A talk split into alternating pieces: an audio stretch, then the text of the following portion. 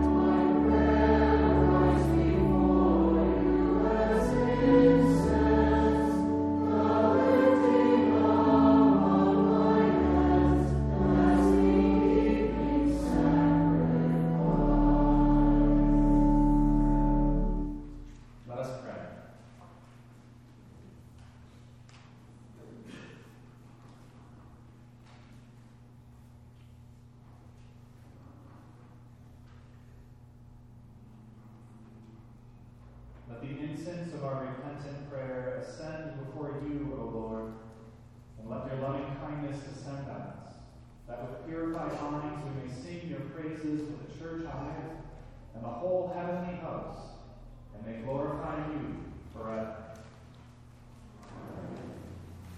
You may be seated today.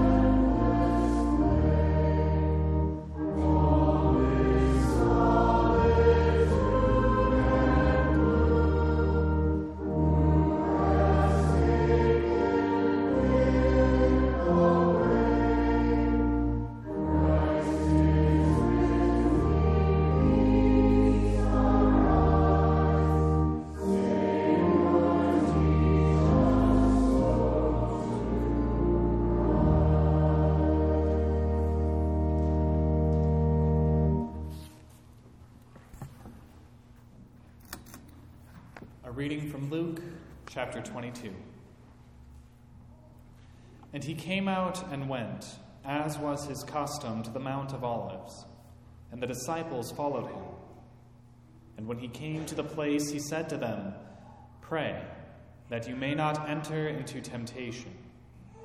And he withdrew from them about a stone's throw, and knelt down and prayed, saying, "Father, if you are willing, remove this cup from me. Nevertheless, not my will, but yours be done." And there appeared to him an angel from heaven, strengthening him. And being in an agony, he prayed more earnestly, and his sweat became like great drops of blood falling down to the ground. And when he rose from prayer, he came to the disciples and found them sleeping for sorrow. And he said to them, "Why are you sleeping? Rise and pray that you may not enter into temptation. O Lord, have mercy on us." Thanks be to God. In many and various ways, God spoke to his people of old by the prophets.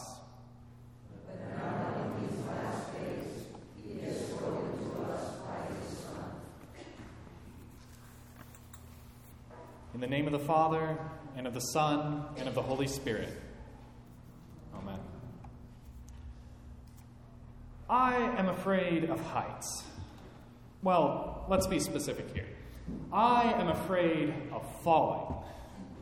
I can stand on a thirty-story building, one that I know has been engineered not to collapse out from under me, and that's fine. But when I'm sitting at the top of a ten or twenty-foot tall water, tall water slide and looking at the ground below me and thinking, I'm about to throw myself off toward that ground, well, there's something in me that rebels against that. Sitting at that top of that water slide, I get a gut-wrenching feeling of dread. And you can probably relate to that feeling. It might not be heights. It could be something like snakes or spiders or tight spaces or elevators or something along those lines. But that feeling of dread also comes up in a lot of other situations too. It might be something like a presentation or a big project that you have coming up for work or for school. But it also comes up in much more serious times. Maybe it's in getting test results from the doctor that you're not quite sure you want to know the answer.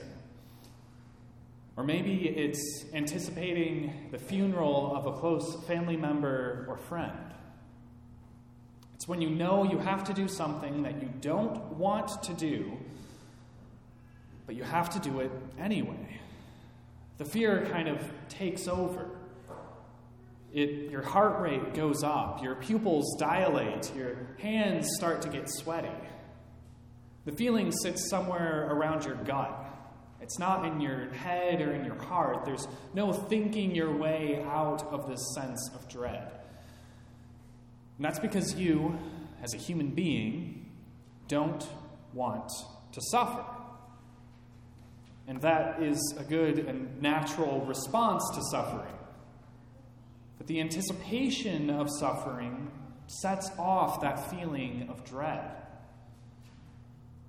Now, Jesus is no stranger to anticipation. He and the disciples have finished the Last Supper, and now he goes out into the Garden of Gethsemane to pray. Jesus knows what's coming next. He knows that Judas is probably right now meeting with the Pharisees, arranging to bring them to arrest him.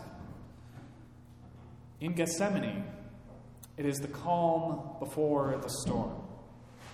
Jesus is about to go to Calvary.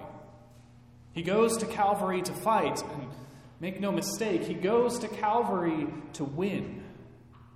He will deal the final blow to sin, death, and the power of the devil. Victory will be won on that Good Friday. But so will suffering. Jesus will suffer on that Good Friday. He will be stripped, he will be scourged, and he will be crucified. His arms will be spread out and nailed to the cross until he suffocates. And all this pain and suffering is in service to God. It's in service to the ultimate victory that he wins. He's going to deal the death blow to death itself. But Jesus doesn't want to suffer. Jesus has that feeling of dread in the pit of his stomach. Last week, we spent a lot of time talking about how Jesus is fully God. But this week, we see very clearly how he is fully man. Because Jesus, in the Garden of Gethsemane, feels dread. That feeling in his gut that he doesn't want to suffer. He doesn't want to die. He doesn't want to have all of his friends abandon him. He doesn't want Judas to come and betray him. As God, Jesus knows exactly what's coming. But as full man too, he doesn't want to have to go through it. Jesus can look down at his hands, and he knows exactly where those nails will pierce his skin. And he dreads every ounce of suffering that's coming to him. So what does Jesus do? He gets down on his knees and he prays. He takes his dread to his heavenly Father and asks, begs God that the cup of his wrath would be taken away from him. That if there's any other way for salvation to be won, one that isn't maybe quite so painful, one that isn't going to leave Jesus' body a mess of scars, any other way that isn't nearly so dreadful, Jesus would much rather God take that course. But Jesus is not just full of dread on this Thursday evening. He is also full of faith. Jesus is perfect. And as part of that perfection, he is perfectly obedient to the will of his Father. And so that's why Jesus says, "Not my will, but thine be done." Jesus doesn't want to suffer, but he will obey his Father's will. What is this will of God? Well, in our text, God doesn't answer Jesus with a voice out of the cloud. God doesn't come down to take the cup of his wrath away from his Son. God's will, plain and simple, was for Jesus to suffer. Now, this prayer of Jesus teaches us two main things about our prayers. The first thing is that it's okay to bring your grief to God.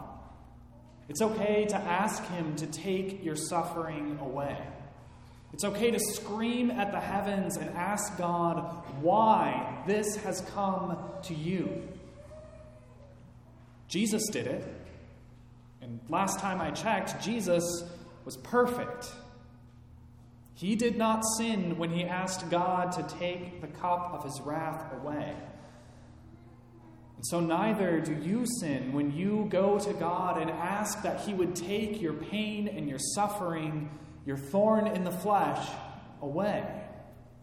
That's what prayer is for. It's for those true and honest feelings. But there's a second truth in Jesus' Gethsemane prayer that's much harder to hear. You can certainly ask that God would take your pain and your suffering away. But his answer might be no. It's hard to hear, but God's will genuinely might be for you to suffer. So certainly ask God to take your pain away, but also it is important to pray with Jesus, "Not my will, but thine be done." God may not take your suffering away when you ask him to, but he will give you the strength to bear it. Because that's what God did for Jesus. God strengthened him so that he could face what was to come. And God will do the same for you. That's not to say he's going to make your suffering easy to bear. Because just look at Jesus. The burden of our sin was not easy for him to bear. After he finishes praying, the text tells us that his sweat became like great drops of blood falling down to the ground. Jesus is in agony. And there is a worse agony that is yet to come. The cross is not an easy thing to bear. The burden of sin is not an easy thing to carry, even for Jesus. And Jesus is fully God as well as fully man. So if Jesus finds it hard to carry the burden of sin, how much harder is it for you to carry the burden of your own sin? when you are only human. It shouldn't be a surprise that you can't bear your suffering alone. And in this way, suffering is actually a gift, because it reminds you of the fact that you can't carry your own sin. You can't stand on your own. Suffering reminds you of your weakness. But God's power is made perfect in weakness. So when your suffering shoves your weakness into your face, it shows you, it forces you to realize that you need help. You can't do it alone. And dear Christian, you aren't alone. You aren't alone in your pain. You aren't alone in the dark pit of despair. You aren't alone when you can't see the light at the end of the tunnel. Right there, in the middle of your pain and sorrow and darkness, is Jesus, right by your side. Jesus, who loves you, who gave his very life for you. In the midst of your suffering, your loving Lord is with you on the cross, and he understands you. Jesus, remember, is fully man. He understands your pain. He understands your grief and your sorrow. All of the sufferings that you've experienced in this life, he understands them because he's been through them. And because he's been through them, he will be there with you in the midst of them. Jesus knows that you need him. And so, in walking to Calvary, Jesus submitted to God's will. He submitted himself to the evil of Judas, the Pharisees, and the Romans. And that's because Jesus knew that God's will is always good. God's will is always right. Scripture tells us that God works all things for the good of those who love him, even if that good can be very difficult to see. You might not see that good for a very long time. You might not see the light at the end of the tunnel. Right now, maybe your world is just darkness, bleak and full of pain. Pain has a way of blinding you to the fact that one day it will end. And I can promise you, better days will come. The darkness will not last forever. God will work it for your good. But God's timeline is eternal. And so the good that he has in mind is your eternal good. So maybe your suffering will last for your entire life. But it won't last forever. Because through the sufferings and death of Jesus, God has prepared a place for you. A place that is free of sorrow and pain. There, your suffering will be at an end. And you will meet Jesus face to face. And you will see the evidence of his love for you in his hands, his feet, and his side. At last, you will join in that heavenly feast that he won for you. And all the suffering that you experienced in this life, well, that's all temporary. Heavenly joy, on the other hand, is eternal. And everlasting to everlasting, your joy in heaven will have no end. Amen. Now may the peace of may the peace that passes human understanding guard and keep your hearts and minds steadfast in the one true faith, until our Lord returns in glory. Amen.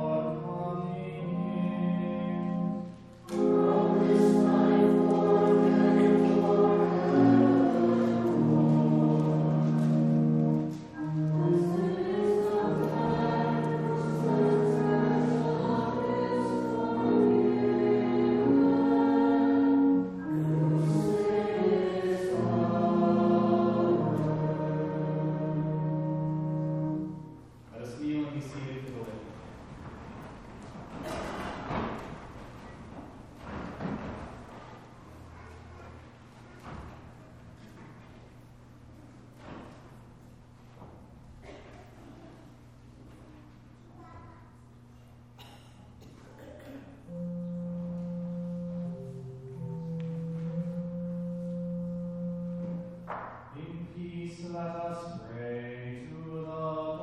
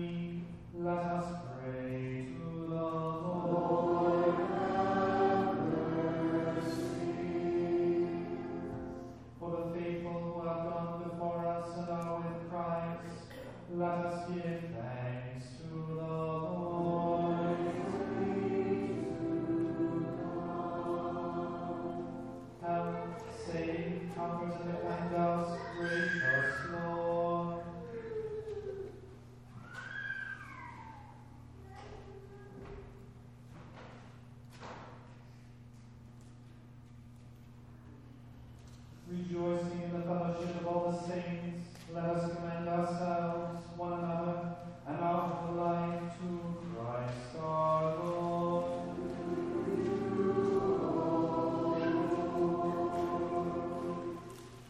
O God, from whom come all holy desires, all good counsels, and all just works, give to us, your servants, that peace which the world cannot give, that our hearts may be set to obey your commandments, and also that we, being defended